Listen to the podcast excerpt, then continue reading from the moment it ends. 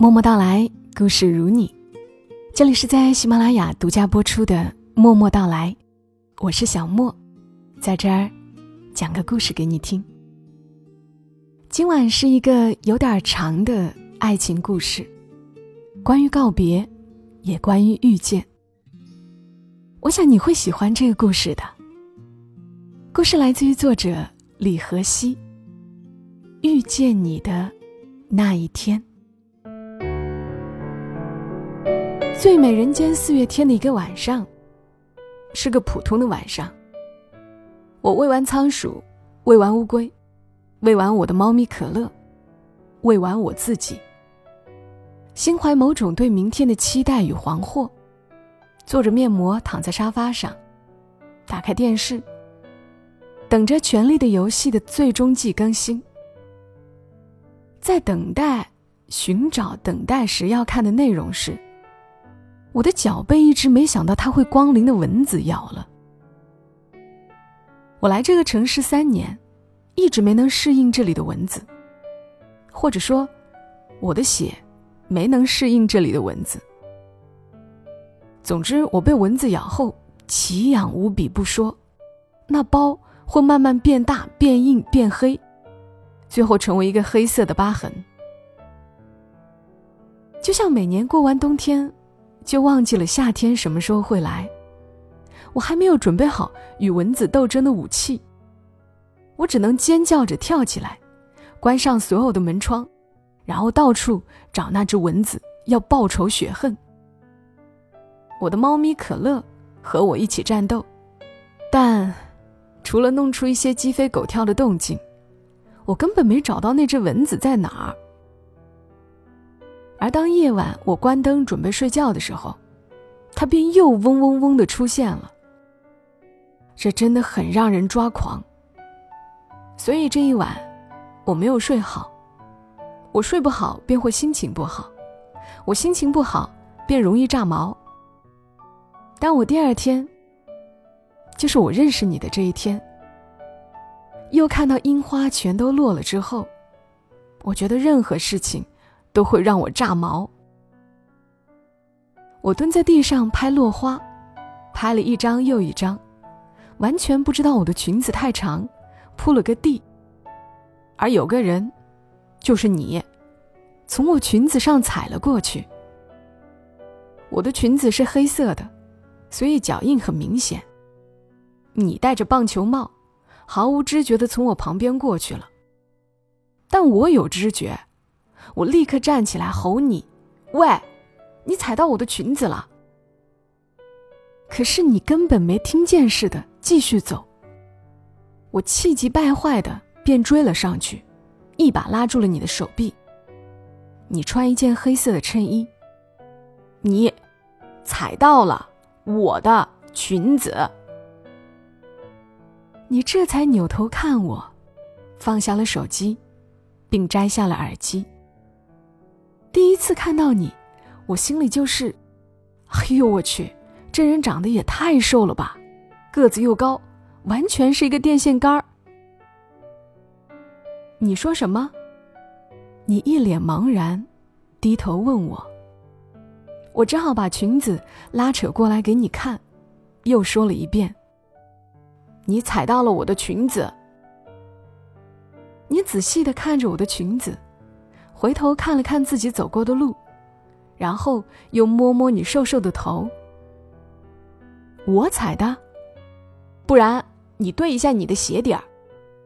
我盯着你，我没想到你竟然真的认真抬起一只脚，看了看自己的鞋底儿，然后你说，对不起，我帮你洗吧。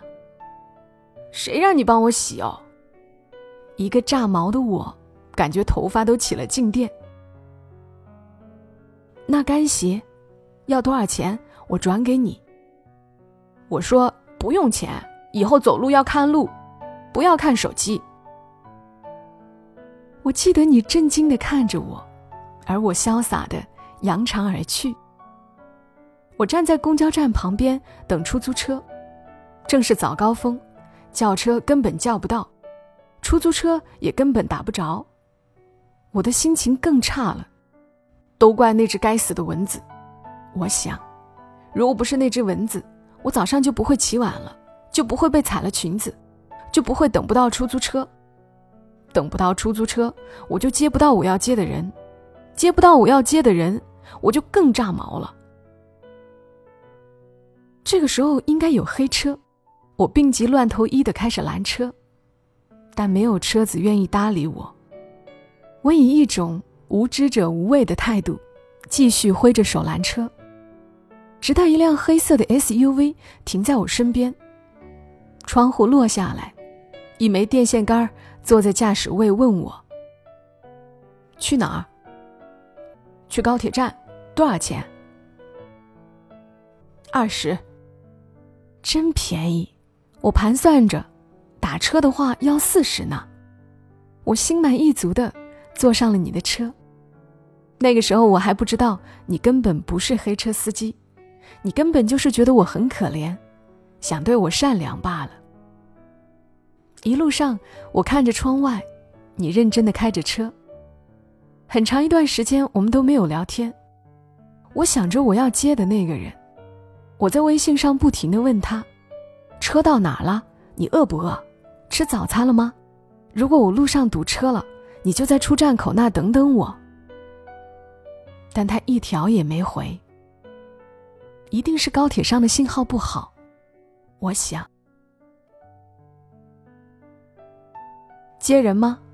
等红灯的时候，你扭头问我，我没理你，看着窗外，好好的做你的黑车司机吧，我心里说。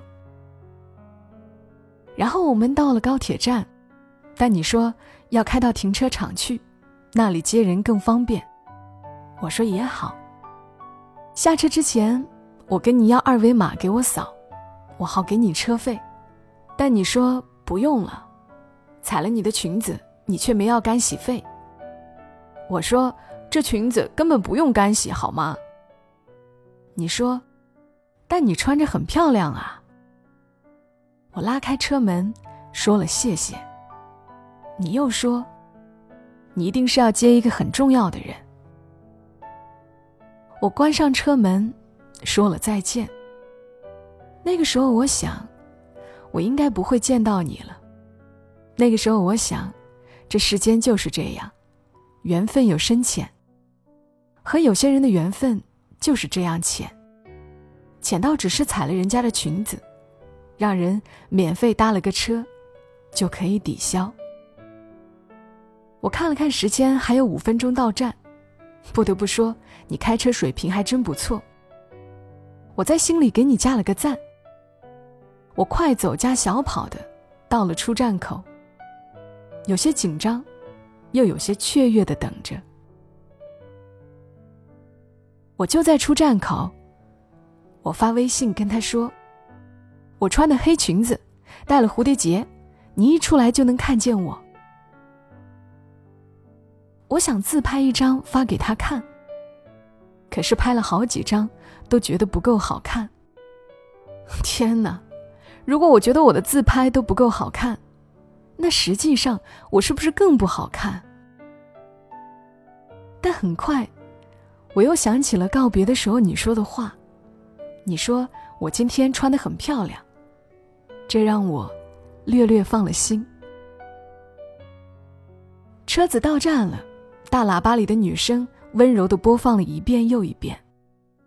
我看着鱼贯而出的旅客，寻找他的影子，可是没有他，前面也没有，后面也没有，他没有走在拥挤的人群中，也没有孤单的特立独行。我等了20分钟，有人出站需要20分钟吗？也许有吧，我想，也许他拉肚子了，去了洗手间，也许他遇见一个需要帮助的老人，或者孩子，或者孕妇。于是我又等了20分钟。这20分钟里，我觉得身体里有一种类似绝望的情绪，在探头探脑。我不断地微笑，对自己微笑，来压抑这种情绪。又过了20分钟，我知道我在自欺欺人。他没来，他说他要给我一个分手的仪式。不，这是我们之前就聊好的，无论我们什么结果，其实恋爱不就是两种结果吗？要么结婚，要么分手。对，无论什么结果，都要有一种仪式，正式的向世界宣告我们的关系更近了一层，或者是宣告了解体。我和他恋爱3年，后来异地，只见面2次。我还在想象中给这段爱情加持某种美妙的时候，他说他熬不下去了。本来就是这样，男女对爱情的解读永远不同。对女人来说，爱情里的甜蜜是想象给的，而不是对方给的。但对于男人来说，爱情就是一针一线，一顿饭，一杯茶，一个踟蹰在他的窗前的瞬间。我同意分手，但我要求他给我一个仪式。他没来，他昨天明明给我发了订票的截图。也许后来他退掉了，也许他觉得不重要，也许他觉得这完全就是诸如画蛇添足啊之类的行为，也许他不想看到我，都不爱了还见个鬼呀！他也说了，我就是矫情。我知道啊，我就是矫情，可矫情也是我的一部分，也是我的生命力。所以在你踩到我的裙子的时候，我才喊了你3遍，我一定要你说声抱歉。他之前爱上我的时候，说不定就是因为我的矫情，可不爱了的时候，缺点就是缺点。我蹲在地上，看着我和他的聊天记录，他说，为什么你不能来这里给我一个仪式感啊？因为提出分手的是你啊，混蛋！你大概就是在等我提分手吧。异地1年半，我们只见了2次，都是我去找你。分手的时候，你能来找我1次吗？他不说话了。不出意外的话，我们的聊天记录到此为止了。到死为止了。可我竟然还幻想着要和他心平气和地把过去一笔勾销，所以我还穿了新裙子，所以我还打了黑车，所以我还在这里等了又等，等了又等。嘿，不知何时你站在了我身前，我这才从无限的类似屈辱的感觉中重新面对这个嘈杂的现实的世界。我仰起头看你，像第一次见你时的感觉一样。哎呦我去，你可真像个电线杆。你还没接到人？你问我。嗯，我点点头。你大概是觉得低头看我脖子比较疼，便也蹲了下来。那回家？我问，你怎么还没走啊？我也接人，也没接到，反正要回家，不如一起。好啊，一起。我试图站起来，但是失败了，我可能蹲的时间太久了。你先站了起来，然后好心地把手伸给了我，但是我没有拉。我扶着墙，悲壮地站起来了。回去的路上，你认真地开着车，我认真地看着窗外。你说，那个，给你讲个笑话吧。我没说话，你便自顾自地讲起来。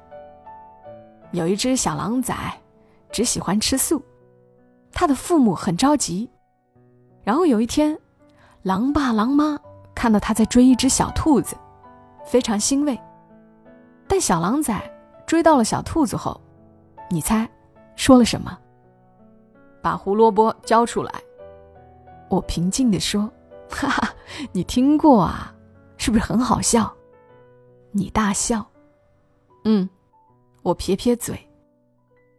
你又问我，你做什么工作的呀？我说，不想聊天。我继续认真地看向窗外。过了好一会儿，你才又说，那你想不想知道为什么我也没有接到人？不想。回去的路上好堵，不知道什么时候到家。车里有淡淡的柠檬香味儿，我心里乱七八糟的想着，你为什么不打开收音机？那个人是个旅行者，你知不知道有些人旅行因为囊中羞涩，是可以住别人家的沙发的。反正我家不小，我也是一个人住，我就也登记了我的信息，免费提供沙发给别人。你自顾自地讲起来，前几天他联系到我，说今天到，你猜怎么着？今天他竟然坐过站了。哼，我礼貌地以拟声词回复。于是这位随性的旅行者跟我说，这是天注定的，要他到下一站，所以他就不来我这边了。嗯，我继续礼貌地以拟声词回复。你继续说，但是我家的沙发睡起来真的很舒服，有1米多宽。哦，我持续礼貌地以拟声词回复。我觉得我的沙发肯定也在期待着被陌生的旅客躺下，现在没有了，你说他会不会有些失落啊？我终于忍不住扭头看你了。电线杆的脑回路真的异于常人吗？我真的很想问你，有没有人骂过你神经病？但礼貌让我忍住了。这真是一个超长的红灯。所以呢，你扭头也看我说，你要不要扮演一下陌生的旅客，去我家的沙发上躺一下？我要求下车，才不管你之后连连道歉说，我不是那个意思，你看你想到哪儿去了，我只是为了逗你笑啊，你看起来这么伤心。我才不伤心，我想心都碎了，碎了的心还能叫伤吗？我问你，我看起来伤心，你说不是吗？我还要下车，但车子虽然停着，但是锁着，我下不了车，我只好朝你吼，我要下车。你无奈地摇摇头，只好摁下了开锁键，我不由分说的打开了车门，一声巨响，一辆电动车撞了上来。不知道是电动车撞了车门，还是车门撞了电动车。总之，骑电动车的人和电动车一起躺在了狭窄的路上。路上都是车，他是怎么做到骑着车在夹缝中穿梭的？我看着那个人和那辆后轮还在转的电动车，又看着你，然后我哭了。我说，对不起，对不起，怎么办？怎么办啊？你打开双闪，解开安全带，下了车，走到我这边，关上了我这边那个已经瘪瘪的车门，然后蹲下身，问那个躺在地上的人怎么样了。我全身发抖地看着你，把他扶起来，把电动车扶起来。你先扶他去了路边，又把电动车推去了路边。你后来说，还好他戴了头盔。你最终扶着他来，坐上了车，要带他去医院检查。你说电动车会赔一辆新的给他。你说，我妹妹耍小脾气，我代她跟您道歉。咱们先去医院。你说我是你妹妹的时候，我扭头看了你。你说的时候毫不犹豫，没有任何的心虚。我觉得你看起来就像一个演员。但这场意外让我完全忘记了我原本是个失恋了的心碎的人，让我变成了一个罪魁祸首，一个对你心存歉意又满怀感激的人。对，后来我总想，如果不是这场意外，我一定不会爱上你。也许爱情本来就是一场意外，就像你踩到了我的裙子，我撞坏了你的车门。之后在医院里，我跟在你身后亦步亦趋，后来你形容就像个小丫鬟。被撞的年轻人没查出什么大碍，4个小时后你花了一笔钱，他满意的离开了，而我们错过了午餐时间。我依然跟在你身后，我说一共多少钱，我赔给你，还有车门的维修费我都给你。你回头看我说，你哭起来对你的气质可是有相当的破坏力。你没说多少钱，你就是不说多少钱。我一直缠着你问你多少钱，你说那不如你请我吃顿饭，再陪我看个电影吧。我本来为了招待那位旅客订好了饭店，买好了电影票的，我只好先请你吃饭。对你感激又愧疚的我，不敢再说不想聊天，或者持续的以拟声词来保持礼貌。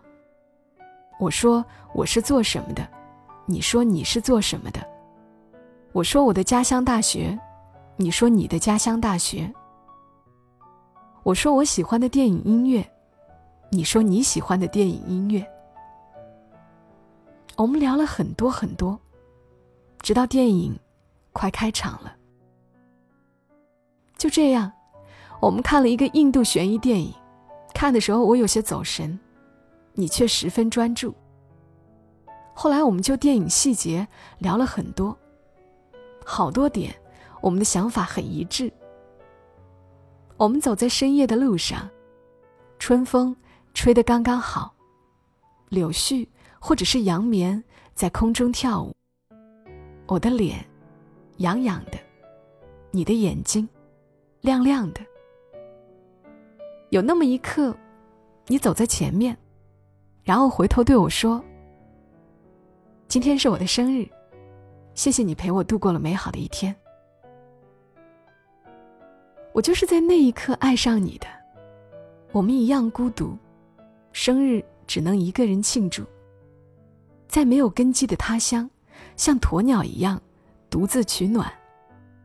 你把你的沙发免费给别人睡，为了接他你请假，而我为了接一个对我再没有温柔的人请假。所以我们多像啊。我看着你说，明年我也陪你过生日。你站住不动了，你电线杆一样的身材站在一个电线杆旁边，思考了那么半分钟，然后朝我跑过来。你说的是真的吗？你可不要说话不算数。我点点头，我们加了微信。之后我们聊起了孤独，我们聊起了为什么会来这样一个没有亲人也没有朋友的城市。我们说了很多细节，但真正的答案不约而同。也许是缘分。现在写下这些文字的时候，我想，也许是为了遇见彼此。那晚我主动去你家安慰了你家的沙发，你家的沙发果然如你所说的那样，有1米那么宽，很舒服。我们在沙发上有些尴尬又有些羞涩地坐着，你突然挠挠头说，今天真的是个特别珍贵的日子。我点点头说，是。上帝会给你过得去的坎儿，也会给你值得遇见的人。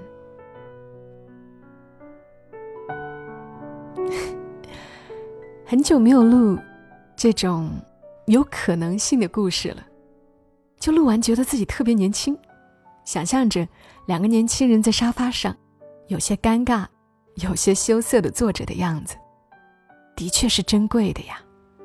就这种尴尬和羞涩都挺珍贵的。能遇到喜欢的人，对方朝你挥个手，轻轻地笑一下，都是珍贵的。上帝会给你过得去的坎儿，也会给你值得遇见的人。感谢李和熙写下的这个故事。读这个故事时，想起李和熙的另一部长篇小说《落单少女》等等我。一句话说，就是有个女孩子叫王等等，她本来以为自己会孤独终老，但她终于遇到了满足、依恋又缠绵的爱情，获得了那种很幸福、很幸福的感觉。说这些之前，我重新把《落单少女等等我》这本书从书架上拿下来，翻到了结尾，重新看了一遍，也被感染到很幸福很快乐。所以如果你想看长篇小说，也一并把这本书推荐给你。如果你不想看长篇，李和熙的另一本《一切所欲》欢迎光临，也很好看的。好啦，谢谢你听到我，这里是默默到来。第一次听的小伙伴记得在喜马拉雅订阅这张专辑，不要弄丢了哦。如果你只关注了我这一张专辑不够听，也可以点开我的头像去听听我的其他专辑。我最近开始继续更新我的另一张专辑《好声音慢生活》，你可以找到那张专辑，会分享一些经典的小文章，也可以听起来。点赞、转发啊，或者赞赏，都是对我最好的支持。祝你夜好眠，小莫在深圳和你说晚安。